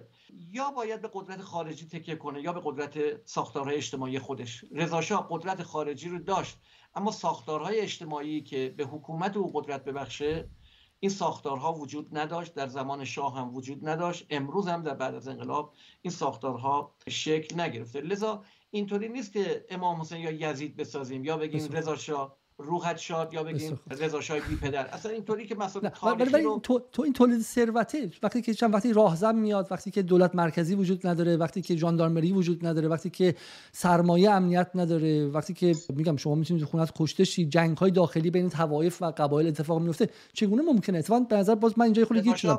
مگه هدف دولت مرکزی ایجاد امنیت برای سرمایه و تولید ثروت نبود؟ رضا تونست به اصطلاح کشور را فروپاشی نجات بده و ما از این نظر نمی‌تونیم این نکته مثبت رو در رضا نادیده بگیریم. اما آمال ما نیست. یعنی امروز ما نمی‌تونیم به دنبال یک رضاخان بگردیم چون ما رو به جایی نمیرسونه چون رضا تکیه بر قدرت بیگانه داشت و با برای داشتن یک توسعه پایدار مستلزم نیل به یک فرماسیون و ساختار اجتماعی هستیم که قدرت رو از درون برای حاکمیت تولید بکنه. این همون اشتباهی بود که شاه هم کرد. شاه هم فکر کرد که با در واقع پول نفت و خرید با خرید به اصطلاح ابزارها ابزارهای تکنولوژیک یا سلاحهای مدرن نظامی می‌تونه کشور رو به روند توسعه پایدار برسونه یا به قول خودش به تمدن بزرگ برسونه. و دیدیم هم که به محض اینکه در واقع آمریکایی‌ها دست از حمایت شاه برداشتن خب به سهولت انقلاب ما خیلی زود پیروز پس پس نگاه شما نگاه شما با نگاه حکومت به دلایل اتفاق دلایل اتفاق افتادن انقلاب شبیه هم دیگه است. این شما معتقدین که شاه کاملا وابسته بود لحظه ای که حمایت غرب ازش برداشته شد فرو ریخت؟ نه اینکه آمریکایی‌ها دست از حمایت شاه برداشتن انقلاب صورت گرفت. در زمان شاه همین اشتباهی که روشنفکران ما امروز می‌کنن اون موقع هم کردن.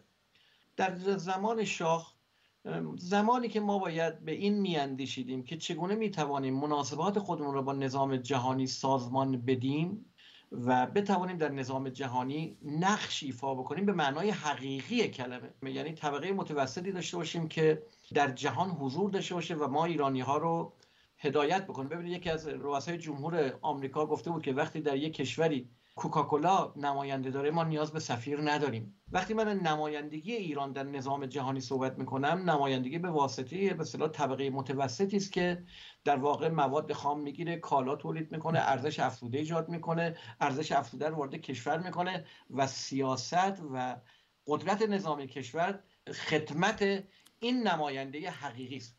من یه تجربه خدمت شما ببخشید ببخشید. و شما معتقدین که محمد رضا پهلوی در زمانش این اتفاق نیفتاد. این طبقه متوسط تولید نشد؟ نه محمد رضا شاه یکی از مهمترین اشتباهاتش بود که نیروهای سنتی جامعه رو در واقع به حساب نیورد.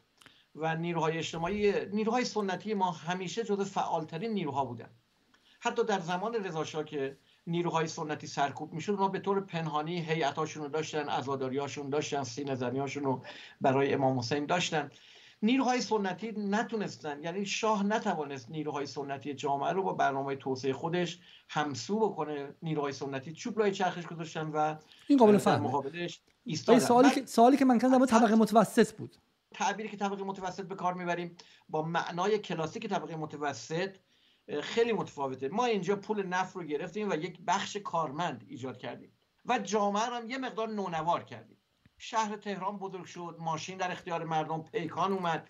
حالا آی دکتر عزیز از من جز من واقعا نمی‌خوام از شاه دفاع کنم دیگه آخرین کاری که در زندگی خواهم کرد. بزنین در واقع نقش وکیل مدافع شیطان رو بازی کنم. مدافعانش میگن فقط این نبود این نگاه خیلی نگاه رسمی جمهوری اسلامی شاه.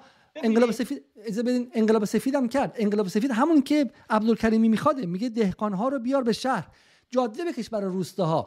شاه به واسطه انقلاب سفید فرماسیون اجتماعی ایران رو عوض کرد. شاه اتفاقا طبقه متوسطی ساخت که ما 200 هزار تا دانشجو روز انقلاب در اروپا و آمریکا داشتیم. یعنی اینا طبقات پایینی بودن که اومدن به تهران وضعشون اونقدر خوب شد بچهشون خارج کشور بفرستن. درسته؟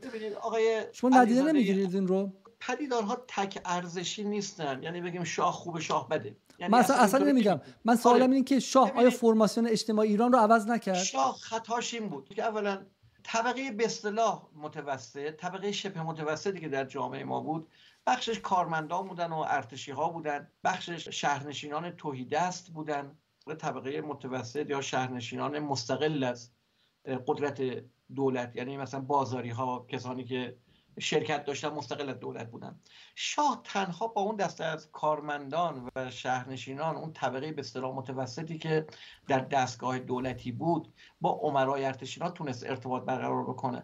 اما با توهیدستان شهری و همچنین با با بخش طبقه متوسط مستقل از دستگاه دولت نتونست ارتباط برقرار بکنه. چرا؟ ما اولا اون بدنه اجتماعی رو نداشتیم که قدرت سیاسی به اون تکیه بکنه ولی در دوران قاجار در دوران قبل از رضا ما یک نظام اشایری خانی داشتیم و این نظام خانی نظام ارباب رعیتی پشتوانه دربار بود. قدرت روی اون استوار بود. بعد از مشروطه این ساختار فرو پاچید. با رضا این ساختار فرو پاچید. اما ساختار دیگه نیامد که این قدرت سیاسی روش استوار بشه. شاه در واقع تکیگاهی نداشت. تکیگاهش فقط ارتش بود ارتش هم حمایت نکرد. یعنی زمانی که آمریکایی دست از حمایت برداشتن حتی خلبانان و نیروهای خودش و گاردی ها هم حمایت نکردن. نکته دیگر اینکه شاه دچار توهم توسعه بود. یعنی فکر می‌کرد با پول نفت می‌تونه توسعه ایجاد کنه. همین توهم رو عربستان داره. امروز هم عربستان با پول سرشار و هنگفت نفت جامعه خودش رو نونوار کرده. اما اولا این قدرت قدرت واقعی نیست. ثانیا به قدرت بیگانه تکه کرده. سالس هم با مردم ارتباط نداره. همون تعارضی که امروز بین جامعه عربستان با خاندان سعود آل سعود وجود داره و با دولت سعودی وجود داره همون تعارض در زمان شاه در واقع میان ملت بسیار خوب. که آقای دکتر بسیار عالی. اما ببینید یک نگاه اینه که اتفاقا شاه چه بسا زیاد توسعه و سریع توسعه انجام دادنی یعنی اتفاقا همین که شما گفتید این تغییر فرماسیون اجتماعی رفت تبدیل روستاییان به شهرنشینان تبدیل کسانی که به شکلی در جهان قدیم بودن اووردنشون به شهر. انقدر سریع اتفاق افتاد که اونها رانه خواهش بیشتر و مطالبه بیشتر و انقلاب اسلامی سال 57 شدن. یعنی شاه به خاطر نبود که توسعه کم انجام داد. حداقل مدعیان و طرفدارانش میگن اما از شاه بگذاریم اجازه بدین که وارد انقلاب اسلامی شیم که بیشتر از حدود 116 17 تا سوالی هم که ما اینجا داریم متعلق به اونه. میگن این چیزی که به اسم توسعه جمهوری اسلامی ما می‌شناسیم رو دکتر بیژن عبدالکریمی چگونه تفسیر می‌کنه و نگاهش به اون چیه؟ شما یک جمله گفتین که خیلی بالاخره بچه های انقلاب و به که تونستن از مرز دفاع کنن اینها خیلی هم احترام می‌ذارید. اون رو ما می‌دونیم اما به نظر میاد که قاطبه جامعه ایران حداقل 52 درصدی که در انتخابات 1400 رأی نداد و اون 8 درصدی که رئیس سفید داد تقریبا گفته که از چیزی به اسم توسعه جمهوری اسلامی و از مدل توسعه جمهوری اسلامی اونقدر حداقل این روزها راضی نیستش. بیژن عبدالکریمی چی؟ آیا شما فکر می‌کنید که مدل توسعه جمهوری اسلامی اولا اولا یه مدل خاص بود که میشه انسجام بهش داد و ازش فهمی مشخص داشت و دوما آیا این مدل مدلی بوده به نفع ایران بوده یا نه؟ من اینجا مخاطبانم در واقع بچه های گفتمان انقلاب هستن. من با بچه های گفتمان انقلاب خیلی صمیمانه می‌خوام بگم. اولا گفتم که اونها کاری کردن کارستان و یک شاهکار سیاسی کردن. اون رو باید حفظ بکنیم. هیچکس حق نداره این دستاورد رو نادیده بگیره و خدای نکرده این دستاورد ما دست بدیم دستاورد دستاورد بزرگی اما انقلابیون ما حتی روشنفکران و چه سنتی ها و حوزویون ما فاقد تئوری بودن. انقلاب ما به شدت از فقدان به اصطلاح نظریه و تئوری رنج می‌برد و رنج می‌بره. کماکان داره رنج می‌بره. ما زمانی که انقلاب کردیم خودمون هم نمی‌دونستیم قرار چیکار بکنیم. یعنی ما اول منار رو دزدیدیم و بعدا به فکر چاله براش افتادیم. یعنی اول یک رویداد شد. بعد سعی کردیم براش تئوری سازی کنیم. ببینید مثلا شما انقلاب اکتبر رو در نظر بگیرید. انقلاب اکتبر 1917 است. مانیفست 1848 نوشته شده. مانیفست مارکس. حدود 70 سال کار تئوریک شده بود. یا انقلاب کبیر فرانسه رو نگاه کنید که پشتش نهضت Enlightenment چقدر کار فلسفی و فرهنگی صورت گرفت. بود مال ما یه جزوه ساده آقای خمینی تحت عنوان حکومت اسلامی بود که بسیار جمله بس جزوه بسیطی است و خیلی از مسائل مثل نظام توزیع قدرت رابطه مردم با قدرت اصلا کار نشده بود. و بعد از انقلاب حالا تلاش های نظری صورت گرفته. اونم بیشتر تلاش های ایدولوژیک است تا تلاش های فلسفی. انقلاب ما به شدت از فقدان تفکر حکمی و فلسفی رنج می‌بره.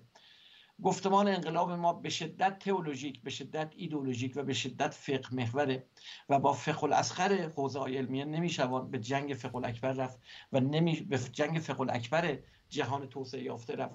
یعنی با فقه الاسخر نمی‌توانیم ما به جنگ مارکس و هگل رو نمی‌دونن کانت و هگل بریم. و نکته دیگه که فهم گفتمان انقلاب از مسائل اجتماعی بسیار سیمپل بود بسیار ساده اندیشانه بود. فکر می‌کردیم شاه بده و حالا اگر روحانیون پاک دستی بیاد که اهل نماز شب هم هستن ما همه مسائل رو حل می‌کنیم و در واقع روشنفکران ما هم چنین بودن. ما مسائل رو در واقع فردی می‌دیدیم و می‌بینیم. مسائل رو غیر ساختارگرایانه میفهمیدیم و کماکان امروز غیر ساختارگرایانه می‌فهمیم. درک نمی کنیم که ما باید دست به تغییر ساختارها بزنیم. گفتمان انقلاب بچه های انقلاب ما باید درک کنن. ما فقط به اصطلاح نظام اجرایی و تشکیلات اداری زمان شاه رو گرفتیم و خودمون اومدیم رأسش. ساختارها دست نخورده باقی موند. و اگر بچه های انقلاب به این مسائلی که من با درد و به بسیار دردمندانه و دوستانه دارم در میوندم ما توجه نکنیم دستاوردهای خودمون رو همین دستاوردها و خون شهدا و همه اون جانبازی ها رو از دست خواهیم حالا حالا آقای دکتر چون این سال این سال این سال مطرح کردیم بذار من به این شکل بگم. حالا در مجموع چون شما فرمودین چون شما فرمودین که مسئله انباش سرمایه بودش خب و تولید ثروت و اینها مهمه برای مدرن شدن و توسعه. خب اولین سوال من اینه. خب بالاخره انقلاب ایران باعث خروج خیامی شد. انقلاب ایران باعث انقطاع روند انباش سرمایه شد. خب از این منظر پس شما به عنوان یک متفکری که دنبال توسعه هستید باید ضد انقلاب باشید. پس شما نباید از انقلاب اسلامی در کلیتش حمایت کنید. چون بزرگترین ضربه رو به روند انباش سرمایه انقلاب زد. درسته؟ انقلاب مثل یک سونامی بود و در واقع خیلی از امور و اتفاقات در واقع در بستری از ناگاهی ها در خلجان هیجانات روی داد. به انقلاب توده های وسیعی پیوستن و این توده ها در واقع نه تئوری داشتن نه تربیت شده بودن. و سرشار از کینه و حتی شاید سرشار از عقده ها خشونت های نابجا خیلی از امور دیگه. و فکر می‌کنم اون نوع مواجهه حتی امروز حتی امروز هم ما رفتارهای نابجایی می‌بینیم. رفتارهای مثل اخراج من از دانشگاه که حاصل در واقع پیوند نامیمون و نامبارک برخی از نیروهای منافق جدید تکنوکرات ها و بروکرات های اشراف بنش که جز به ثروت به هیچی فکر نمی‌کنن.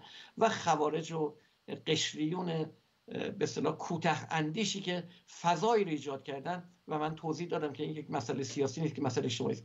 اینی که می‌خوام بگم که ما اسنسی به نام انقلاب نداریم که انقلاب یک اسنسی یه عقل کلی بالا بوده همه این فرایندها رو ایجاد می‌کرده. مثل اینمونه که یک زلزله اومده هر کی یه طرف میدویده.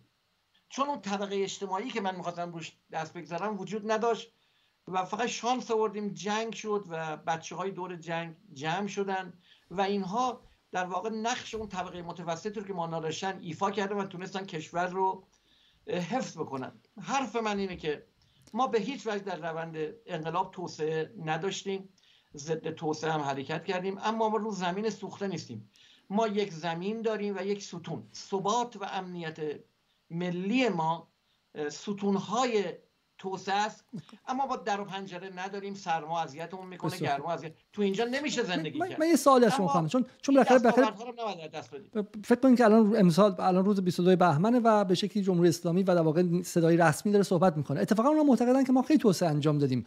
معتقدن که زمان شاه 130 کیلومتر اتوبان بود الان 11000 کیلومتر. معتقدن که به شکلی نیروی نظامی ما اصلا از صفر و تبدیل شده به صادر کننده اسلحه حالا به خاطر تحریم ها ما نمی‌تونیم صادر کنیم.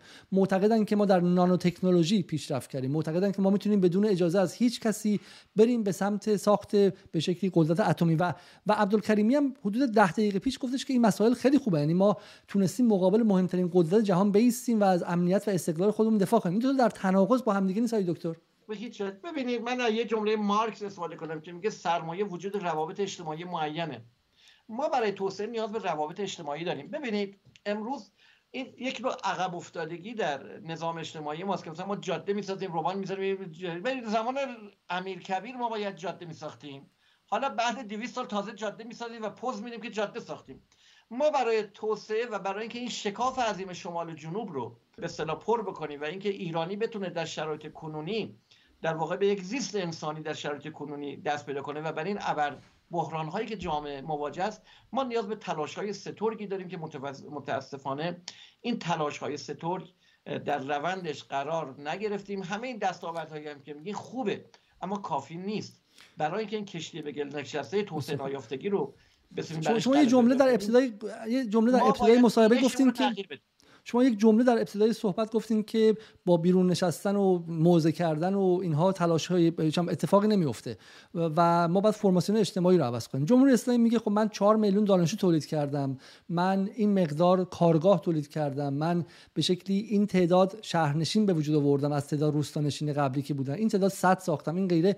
شما چیزی که در ایران امروز می‌بینید توسعه است. حالا خیلی معتقدن که این مدل توسعه مدل توسعه پایداری نیستش. شبیه مدل توسعه زمان پهلویه. با محیط زیست مهربون نیست. با اقلیت ها مهربون نیست. حقوق بشر نمی‌فهمه. ولی کسی نمی‌تونه بگه جمهوری اسلامی توسعه نداشته. درسته؟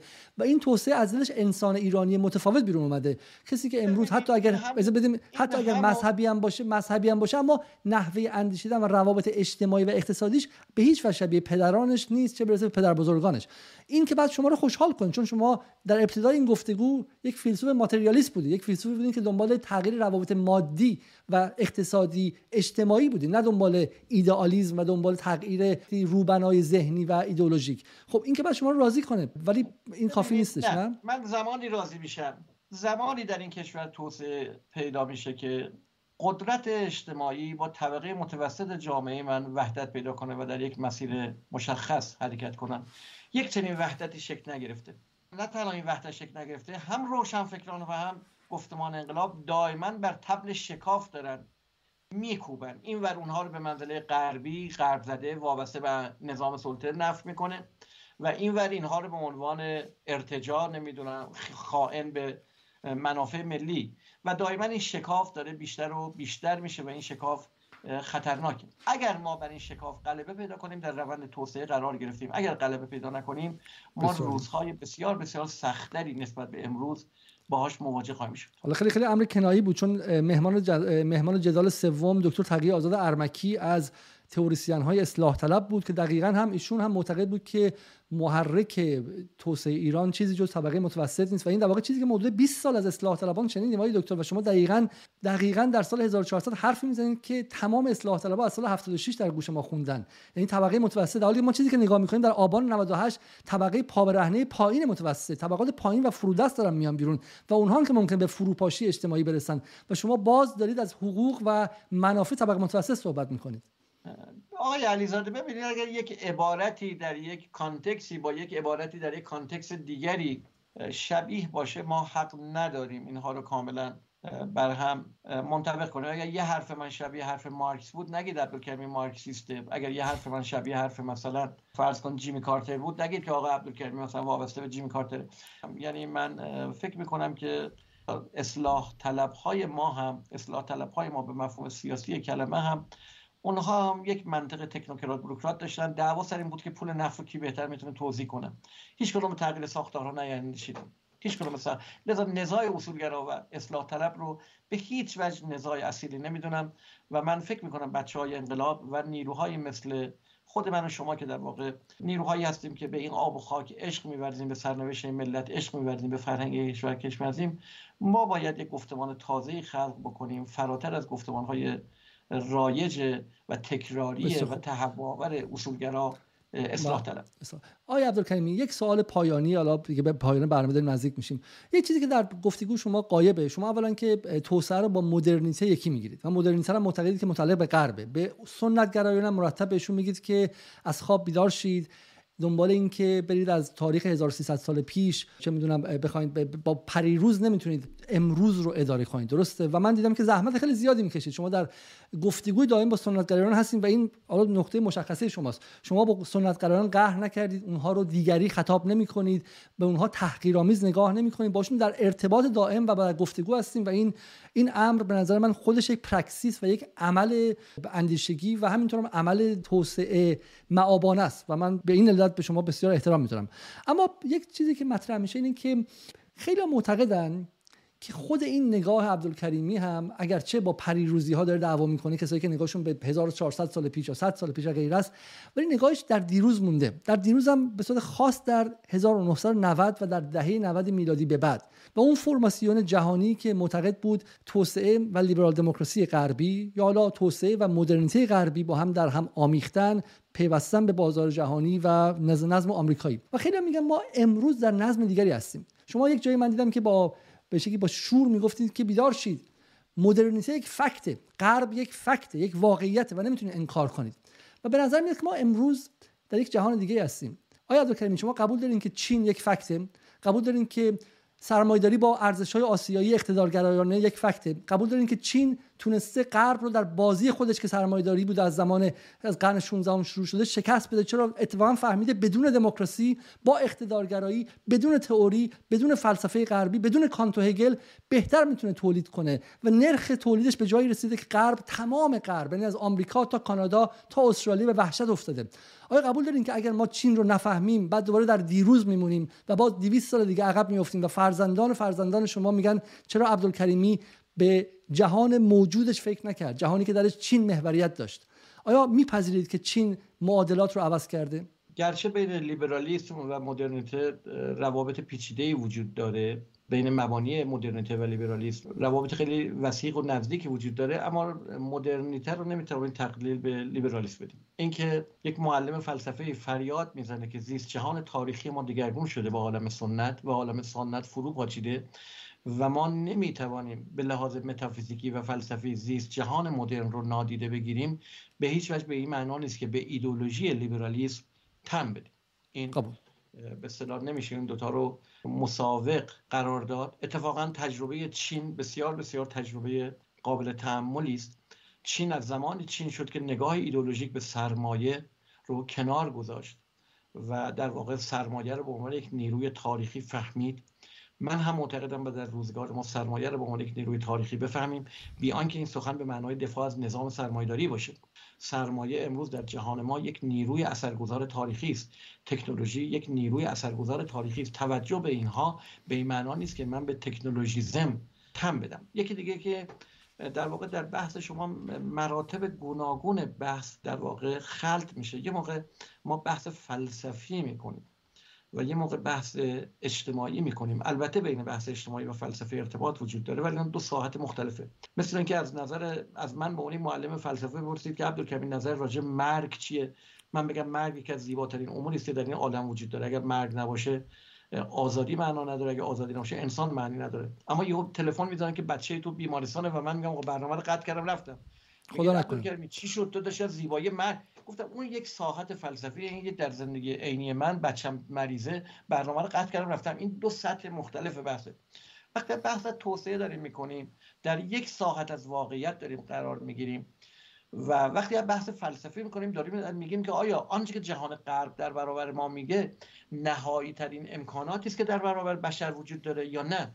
ما می‌توانیم به امکانات دیگری نیز بیاندیشیم. به اعتقاد من آنچه که فرهنگ غرب در برابر بشر قرار میده نهایی ترین امکانات نیست. امکانات دیگری هم وجود داره. آیا این امکانات یک بسته پکیج آماده است در سنت که من برم در بیارم؟ همون خطایی که روشن...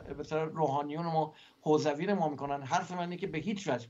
ما معاصرمون رو باید به زبان معاصرت ترجمه کنیم. اما این به این معناست که وقتی می‌خوایم معاصرمون رو به زبان معاصر ترجمه کنیم من باید به توان مبادی حکمی و متافیزیکی و فلسفی دنیای مدرن تم بدم. این قدرت در تفکر این قدرت در فلسفه این قدرت در انسان وجود داره که امکانات کنونی جهانش نبگه و به یک اوتوپیا و به یک امکاناتی در آینده بیاندیشه.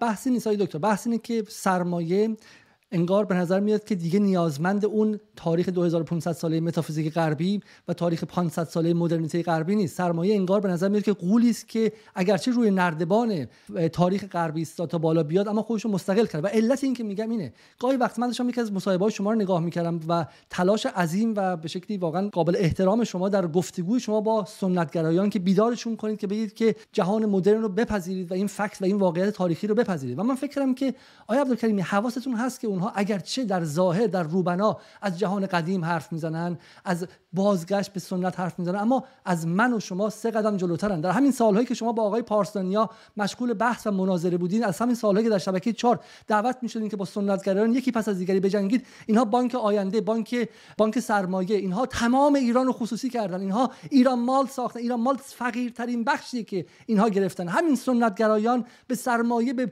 مدرن ترین شکلش در بانک ها در سرمایه‌داری مالی که همین سرمایه‌داری جهانی امروزه مسلط شدن و اینا دارن با سرمایه زندگی می‌کنن. در روبناشون اون حرفا رو می‌زنن. اونها به اون شکل که شما گمان می‌کنین سنتگرا نیستن آقای عبدالکریمی. اینها اتفاقا بخشی از بخشی از جهان مدرن من و شما این که سنتگراییم. داریم کانت و هگل می‌خونیم. اولا بسیاری از این حرکت ها در بستری از ناگاهیه. یعنی هیچ تئوری اجتماعی مشخصی وجود نداره. ثانیا آنچه که در این کشور روی داده فهم قدرت سرمایه به عنوان یک نیروی تاریخی در جهت غلبه بر توسعه نیافتگی نیست بلکه رانت های نفتی حاصل یک دولت رانتیر شبه مدرن است که از زمان شاه مطالعه به ارث بردیم و گروهی با خزیدن به گفتمان انقلاب گفتمان انقلاب را درون پوک و پوچ کردن و در واقع تمام آرمان های انقلاب رو منافقانه به سخره گرفتن هرچند خودشون رو گفت پشت گفتمان انقلاب پنهان کردن و این نوع بانک هایی که شما دارید مثال می‌زنید و از اسم ایمم اضافه کردن استفاده کرد مثل بانک نمی‌دونم سامین الائمه بانک امام رضا بانک فلان فلان اینا در واقع دمار این ملت رو در وردن. این غیر از اون نقشی است که سرمایه در چین بازی کرد و او رو به یکی از قدرت های بزرگ جهانی تبدیل کرد. این بانک ها برای ما جز فقر و فلاکت چیزی برمغان نیورد. بسیار عالی. حالا اگر چند جمله می‌خواد بگید فقط در مورد اخراجتون بگید. شما گفتین که اخراجتون توسط نظام سیاسی نبود و توسط نظام سیاسی اتفاق نیفتاد. درسته؟ من به هیچ وجه اعتقاد ندارم که انتقاد به صلاح اخراج من یک امر سیاسی بود. حاصل که امر اجتماعی است. پیوند میان در واقع نیروهای عقب افتاده اجتماعی که نمی‌توانند به خلاقیت بپردازن نمی‌توانند برای خودشون هویت راستین ایجاد بکنن درس نخوندن تحصیل نکردن کتاب ننوشتن کتاب نخوندن.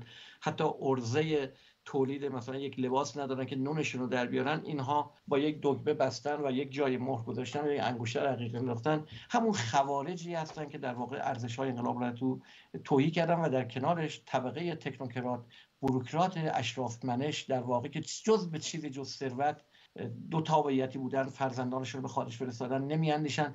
از پیوند شوم و نامبارک در واقع این نیروهای جاهل و نادان و عقب افتاده اجتماعی با اون به اصطلاح تکنوکرات ها و بروکرات هایی که به هیچ چیز جز به پول و ثروت پست میاندیشن فضای انقلاب رو خفه کرده ارزش های انقلاب رو خفه کرده ما با کی می‌خوام وفاق ملی کنیم؟ آقای دکتر. من از بچه های انقلاب استدعا می‌کنم. نجابتشون رو کنار بگذارن. چهل سال بچه های انقلاب ما فقط به نیروهای خارجی اندیشیدن با صدام جنگیدن با آمریکا جنگیدن. فکر می‌کنم بچه های انقلاب ما بچه های صدیق انقلاب اون نیروهای اصیلی که در جبهه جنگیدن اما برای خودشون دکون به ایجاد نکردن به رانت نزدیک نشدن.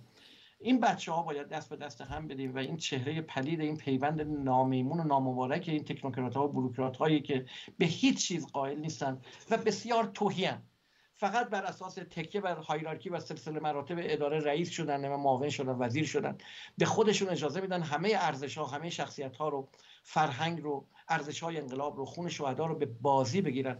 به نظر من باید نگاهی رو تغییر بدیم جامعه رو تلطیف بکنیم و به تدریج تمام جامعه که از قطار انقلاب پیاده شدن یکی یکی به آرمان های انقلاب بازگردونیم. لذا من با دو گروه درگیرم. هر کس که بکوشه شکاف اجتماعی میان ملت و گفتمان انقلاب رو بیشتر بیشتر بکنه و جامعه رو در یک حالت دو قطبی نگه داره. به نظر من خائن به این کشور. حال می‌خواد از میان روشنفکرها باشه می‌خواد در پس گفتمان انقلاب پنهان شده باشه. ما امروز بیش از هر دوره نیازمند همدلی هستیم. کشتی به گل نشسته ایران رو هیچ نیرویی به تنهایی نمی‌تونه از گل بکشه بیرون جز در سایه وفاق. امیدوارم یک جلسه ای هم فرصت بشه من در مورد وفاق در این بحث باشه افتخار خواهد بود.